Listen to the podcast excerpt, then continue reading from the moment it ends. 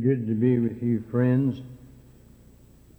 Of course, I'm no stranger to Atlanta, but this is the first time it's been my joy to be in this church with Dr. Stanley and with my friend Dan DeHaan. And then I was so delighted when somebody told me that Myrtle Hall was to sing. You were around Winston Salem or somewhere last week, weren't you? And I got the good news, and so all that ought to add up to a time of blessing. And I am anticipating a great time, though it is a short time, but the Lord can do a great deal in a little bit. Now, when I get up and somebody says that I've been preaching 63 years, folks sort of, well, but I went to see my father-in-law the other day. He's 98. And I said, "Papo, how does it feel to be old?" And he said, "Well, you ought to know."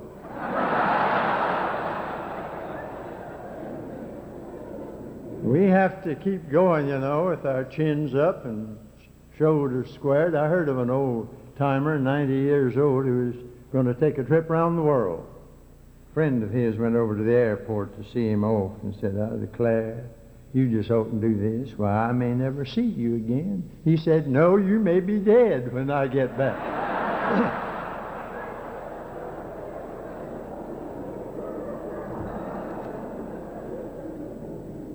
We have come through quite a year past. I had high hopes of the new one, but weather-wise, we didn't do too well so far on that one. We've had quite a year. We had the BUI bicentennial, and we had the Star-Spangled Bonanza, and we had the swine flu snafu, and then Jimmy Carter went all the way from who to who's who.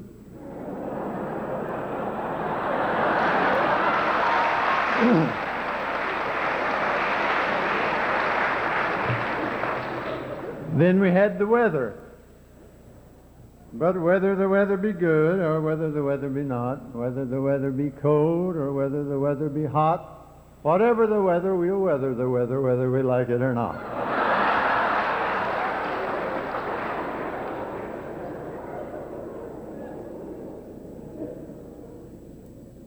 I'm so glad to be in a church where folks turn out on Sunday night. I've been from one church to another for 38 years on the road, and you don't have any idea how many times I hear that sad refrain that folks don't go to church anymore on Sunday night. Man, I'm loaded for them next time. I'm going to tell them they may not hear, but I've been to a place where they do. And that's ample recompense for being in this fellowship. We've had a lot of bad news, of course. Sad news over this land. We've had a lot of mudslinging and muck raking. Many great men have been scandalized, and books have been written, and the end is not yet, about their so-called escapades. I don't want to get tangled up in that sort of business. Rubs off on you. Bulldog can whip a skunk any time, but it's not worth it.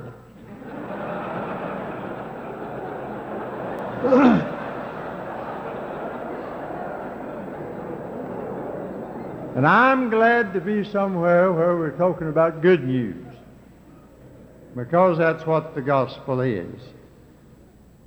And I want you to think with me tonight about a verse, Matthew 12:30. I think it's the greatest New Testament text on evangelism, but I've never heard a sermon about it in my life from that approach. Jesus said, "He that is not with me is against me, and he that gathereth not with me scattereth abroad." Now, that text allows for only two kinds of people. It's not relative, it's absolute. We divide the human race horizontally, high class, middle class, low class. God divides it vertically to the right and to the left.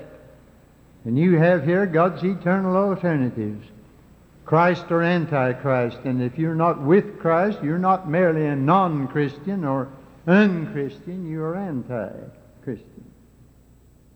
Now this cuts against the grain of popular thinking.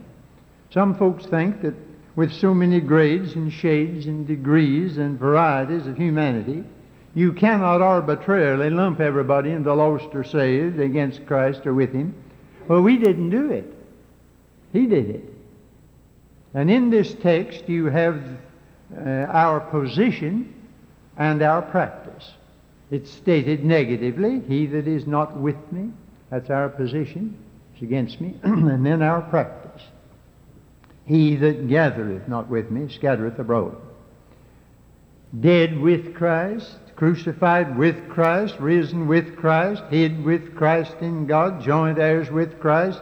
We must be with Him in the heavenlies before we can ever be for Him in the earthlies. We must do business with Him before we can do business for Him.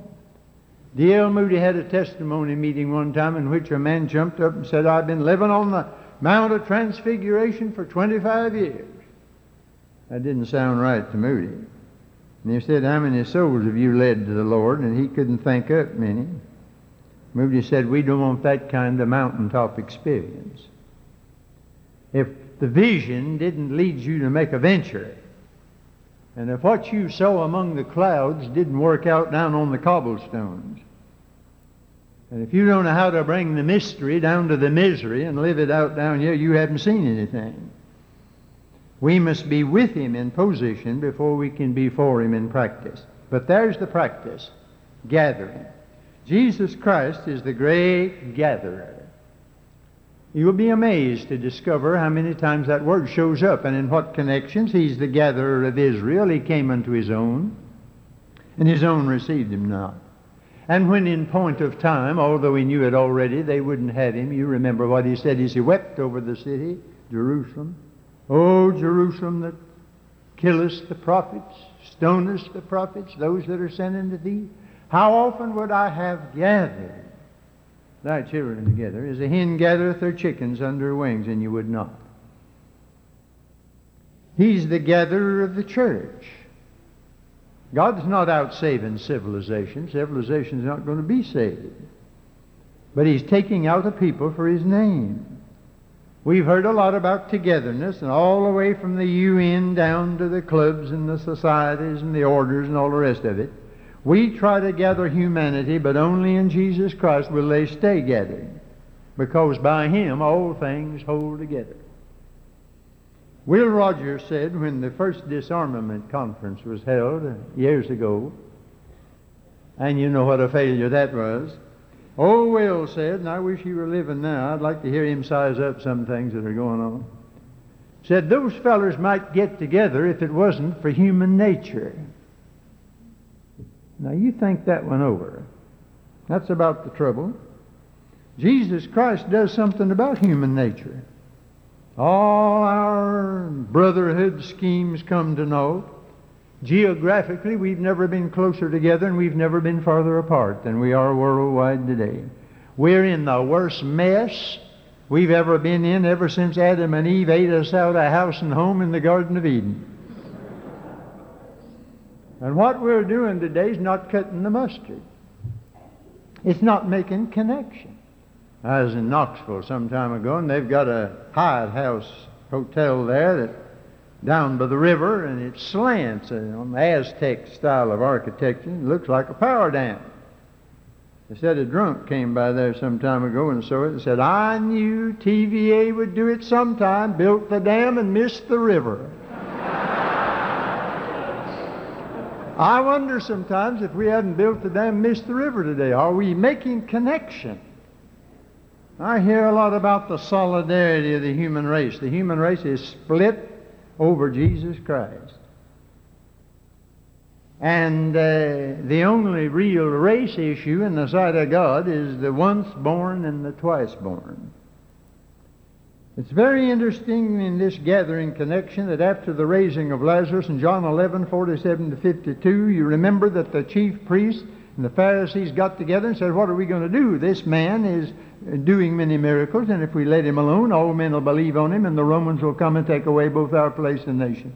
And one of them named Caiaphas, being the high priest that year, said unto them, Ye know nothing at all, nor consider that it is expedient for us, that one man should die for the people, and that the whole nation perish not. And this spake he not of himself. He didn't know what he was saying. God restored inspiration for just a moment to the high priest. They hadn't had it in a long time. But being high priest that year, he prophesied that Jesus should die for that nation, and not for that nation only, but that also he should gather together in one the children of God that were scattered abroad. The majority of our church members, they've been gathered after a fashion, but I wonder how many have been gathered to the Lord. I've just been out in the Texas Evangelistic Conference, a great host of preachers out there. In their bulletin that they got out, they've got a special drive on in Texas, and they said not only does the gospel need to be preached to Texas, it needs to be preached to Texas Baptists. Because we've got scads of church members who don't know much about it. We've got 2 million of them that can't be located. I don't know where they are, but 2 million more that don't belong where they live. And I don't know how many more are living so low that you'd have to backslide to be in fellowship. And even the professing church is such a mixture that what started out as a sheepfold has become a menagerie pretty well over the land. Any man who is not identified with Jesus Christ and his redemptive work may be working for world peace and civic improvement, social justice, and the art clubs and the cultured set and who's who and what's what and every branch and band of the amalgamated sons of the old Adam. But he's gathering in vain unless he gathers with Jesus Christ, because only in Jesus do they stay gathered. Then I know that he is going to be the upgatherer. He's the outgatherer of the church now. He's the upgatherer. Matthew 24:31, he shall send his angels with the great sound of a trumpet and gather together his elect from the four winds, one end of heaven to the other. That's the gathering of the saints. That's the upgathering when he comes. And then he's the outgatherer. Matthew 13:41-42, the Son of Man shall send forth his angels and gather out of the kingdom all things that offend. This is all the bad institutions. We can't do much about them. Them that do iniquity, institution and the people both, and cast them into a furnace of fire. There shall be wailing and gnashing of teeth. And then finally, Ephesians 1:10, and it all comes to this climax, that in the dispensation of the fullness of times he might gather together all things in Christ, even in him. Now look at what you have in this text with a background like that. He that is not with me is against me, and he that gathereth not with me scattereth abroad. There isn't any such thing as an inactive church member. Never has been. If you're not drawing people to Jesus, you're driving people away from Jesus. One or the other. We must get over this notion that God's up there somewhere sending down a program for us to carry out as best we can with occasional help from the Almighty. God's down here with us, working in and among and for and with his people. It's his business. We are laborers together with God. Follow me and I'll make you fishers of men. And he's able to make all grace abound, so that we always, having all sufficiency in all things, may abound to every good work.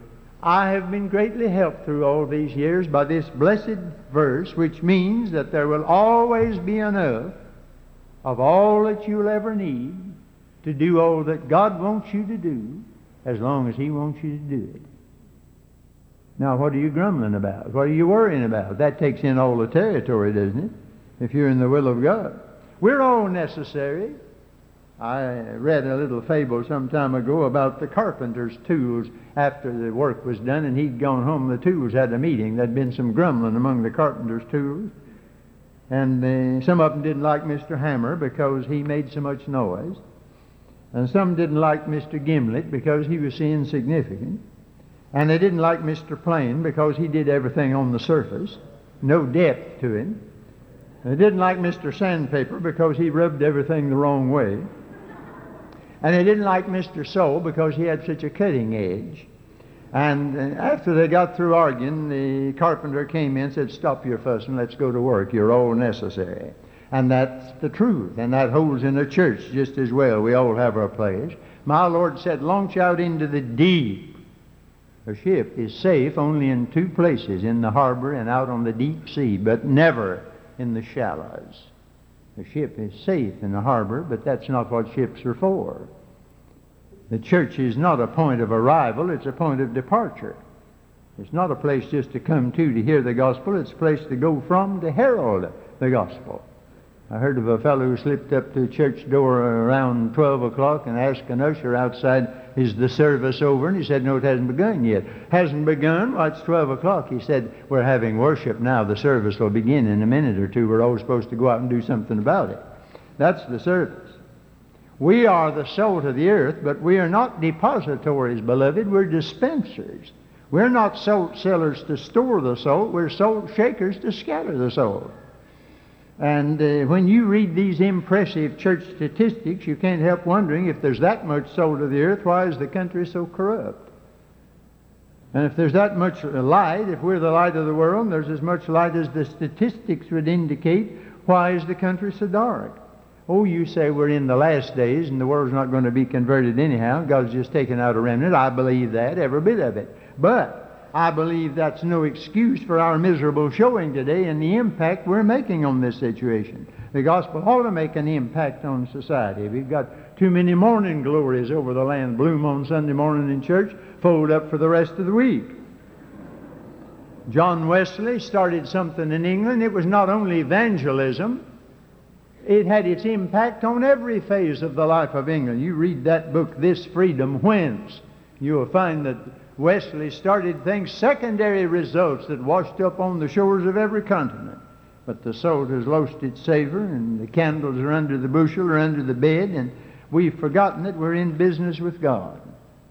Sometimes I hear people say, "I don't know what's the matter, the Lord doesn't use me." Have you ever prayed, "Lord, use me"? Well, stop. Ask Him to make you usable. And if He does, and you are, He'll wear you out. God's short-handed anyhow. The harvest is plenteous and the laborers are few.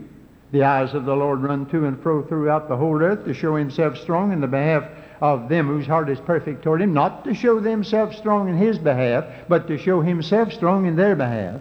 I preach a lot to preachers these days, and I say again and again that if you are usable, it won't be necessary for some talent scout to find you. And it won't be necessary for some pulpit committee to locate you. Everybody here tonight, let me say to you that God is using you all He can as of now, but not all He could. And if we could only get over from can to could in this business. If you increase your usability, God will increase your usefulness. It's no secret what God can do. What He's done for others, He'll do for you. Jesus Christ invited us to be His partners in the greatest business on earth. I'm proud of the business I'm in. The president of this firm's the Son of God, and the office doors open day and night, and this little preacher can go in any time and talk with the boss. I've got stock in the corporation, cash and dividends for over 60 years. In my work, I've made my investment, thank God, where banks don't break and thieves don't steal. It's moth-proof, rust-proof. I'm not just a member of the firm. My father's the head of it. I'm a member of the family. I'm so glad you sang my favorite tonight. I'm glad I'm a member of the family of God. And I'm not just a stockholder. I'm a son. You lie awake at night worrying about your stocks and bonds if you want to, but I know whom I've trusted, and I'm persuaded He's able to keep the deposit. That's what the word means. Paul said, "I made the deposit," and then he turned right around and said to Timothy, "Now you've got a deposit given to you. You're supposed to keep your deposit that God has committed to." I'm in good hands. Nothing can pluck me out of my Father's hand. I'm graven on the palms of his hands. My times are in his hand. I call that having the situation well in hand. My bank can't fail, fold up, for I'm a laborer with God. I like my job. It's not urban renewal. It's not the abolition of war and poverty. It's not just trying to improve the environment. I'm not specializing on that. When you're up to your ears in crocodiles, it's no time to discuss how to drain the swamp.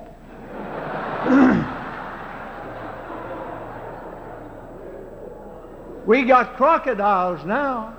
You can't stop, take time out for a committee meeting on swamp draining. I like my job. I believe in having all the peace we can have and having as little war and as little poverty as possible. But we're not going to meet this situation by building better pigsties in the far country. Our business is to get the prodigals home to God. My Lord's gathering his church. He's out cold ones. He's gathering them out, and one of these days going to gather them up. We're the biggest union on the face of the earth. We carry no card, wear no badges, just gathers together with God. Now, one of these days, my Lord's coming to make up his jewel. That's another way. Malachi puts it that way. We're in the jewelry business. We're gathering jewels. I read of a bishop who was sitting on a train back in the old train days, sitting over by the window wrapped in meditation, as I suppose a bishop ought to be. And a salesman came bursting into the coach, one of these fellows who had just finished reading How to Win Friends and Influence People. And he sat down beside the bishop, and of course knew nothing about being timid. He said, "I'm a traveling man." The bishop thought that one over and said, "So am I." He said, "I'm in the jewelry business." The bishop thought about Malachi and said, "That's interesting, so am I." He said, "I'm in partnership with my father." The bishop said, "It grows more interesting, so am I." And the salesman said, "I'm anxious to get home and turn in a good report." And the bishop said, "Shake, brother, so am I." Oh, it's great to be in the jewelry business. I'm not only in the fishing business, and I want to get home and turn in a good report. And when we've caught the last fish and gathered the last jewels, may the master of all good workmen be able to say, not just done or half done, but well done. That day will declare, and all that will matter then for every one of us here tonight is whether we are gatherers or scatterers. For he that is not with him is against him, and he that gathereth not with him scattereth abroad. This is a great day for polls. We're always taking a poll about something, and it usually ends up so many for it and so many against it, and so many undecided, uncommitted. There is no such third dimension, no such third class about Jesus Christ. Somehow we've got the notion today that we've got another group in here somewhere that don't belong to either one of these. That's not what my Bible says. He that believeth is not condemned. He that believeth not is condemned as of now, already. John 3:19, I wish people knew that verse as well as they know John 3:16. This is the condemnation, the crisis it is, just spelled with a K. That's the crisis, the real crisis, that light has come into the world and men love darkness rather than light because their deeds are evil. I don't say to this lost multitude today to make up your mind. You've made it up. Everybody here tonight's made up your mind about Jesus Christ.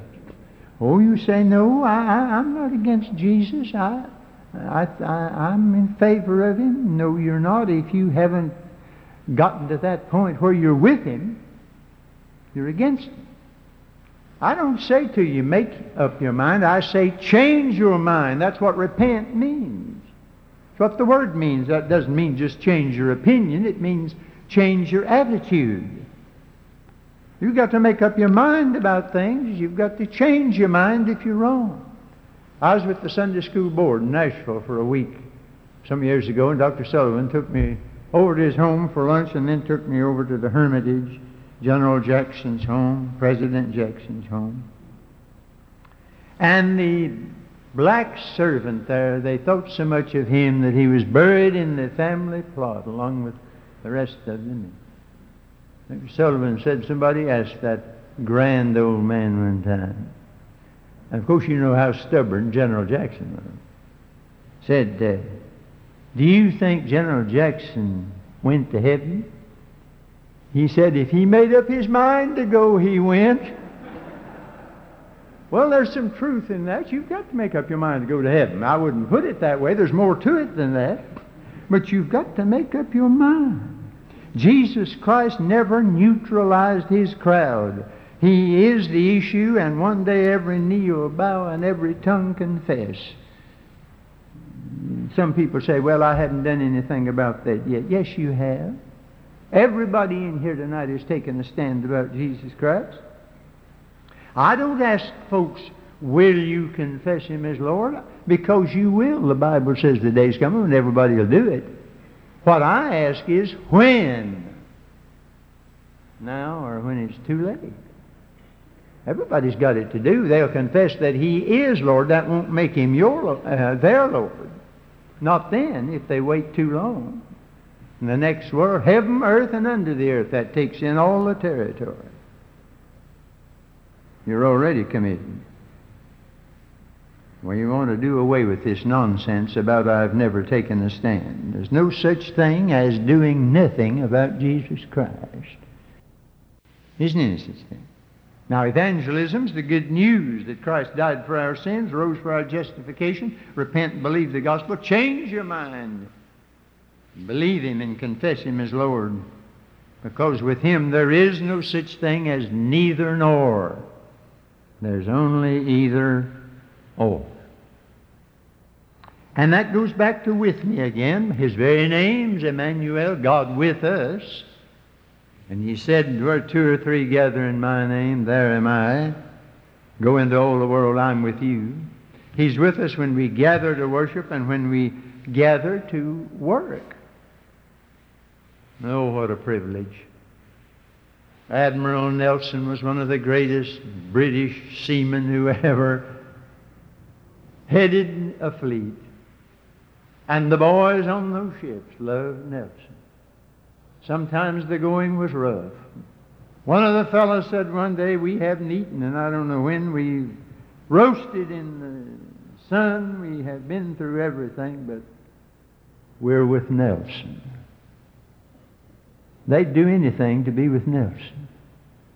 I wonder why we don't take more delight being able to say we're with him. And the best of all is that witness that's coming. There is no such word as witness, but when I can't find the word I need, I make one. Every word in the dictionary made by somebody, I've got as good a right as anybody else to make another word if I want. Have you ever studied the witness of 1 Thessalonians 4, those precious verses? The Lord himself shall descend with a shout, with the voice of the archangel, with the trump of God. Them which sleep in Jesus will God bring with him. And we that are alive and remain shall be caught up together with them to meet the Lord in the air. So shall we ever be with the Lord. No wonder it ends up, wherefore comfort one another with these words. That's a lot of witness. You get with him now and work with him today. You're going to be with him forever. Find out which way God's going. Get going that direction. That's the wisest thing anybody ever did. God has a purpose in history. He's taking out a people. He's calling out his church. And that's where evangelism comes in. Sometimes when we see the course of events, we wonder where we're going, nationally and otherwise. But there's a history within history, his story within history. And if we're part of his purpose and his program, all things work together for good, to that end, to those that are called according to his purpose. Sometimes it may not look like it, but when you're going the way God's going, even things that don't seem to fit into your program can be made to contribute to it. All things work together for good. I never will forget, during the Second World War, I just concluded a meeting in Baltimore and was due to begin one in LaSalle, Illinois on Monday night. Pretty long trip across there, and trains weren't running on time. And I said, well, if the Lord wants me to preach in the First Baptist Church, LaSalle, Illinois, Monday night, I'll make it. Next morning, I looked across from where I sat on the Pullman, and there was the Secretary of War. Of course, he didn't know me, you understand, but I knew him. I'd seen his picture. And a cat can look at a king, they say. So I looked at him. And he was on his way to Chicago to make a big speech. And he sent word up to the engineer, we must make this on time. And friend, we did. We didn't even hesitate most of those times. And I had the time of my life sitting there. I said, now this big shot thinks they're hurrying up the train so that he can speak in Chicago. The good Lord's just getting me through to LaSalle, Illinois, to start the meeting. It's one time I had the government working for me. I tell you, when you get in the purpose of God and the gathering business, the thresholds may be high sometimes and the tunnels may be dark. But when you arrive at Grand Central Station, you will find amid all the doings of men and of nations that God was gathering His church. And though sometimes slow, He's never been late. And we'll arrive on time. Shall we pray? Father, it's a serious thing to realize that when we gather in a meeting like this, that we are honored beyond any words to speak it with the personal presence of Jesus Christ. Lord, we're so used to hearing about that in America that it doesn't move us much. Wouldst Thou help us by the Holy Spirit to really believe for a few moments that it's so, it's true. Because if Jesus is not here, we might as well have stayed at home anyhow. But thank God Thou art here. And dear Lord Jesus, we know that everybody here has done something about You. They're for or against. They're gathering or they're scattering. We pray that we may consider seriously how we are related to Him and do something about it. In Jesus' name, amen.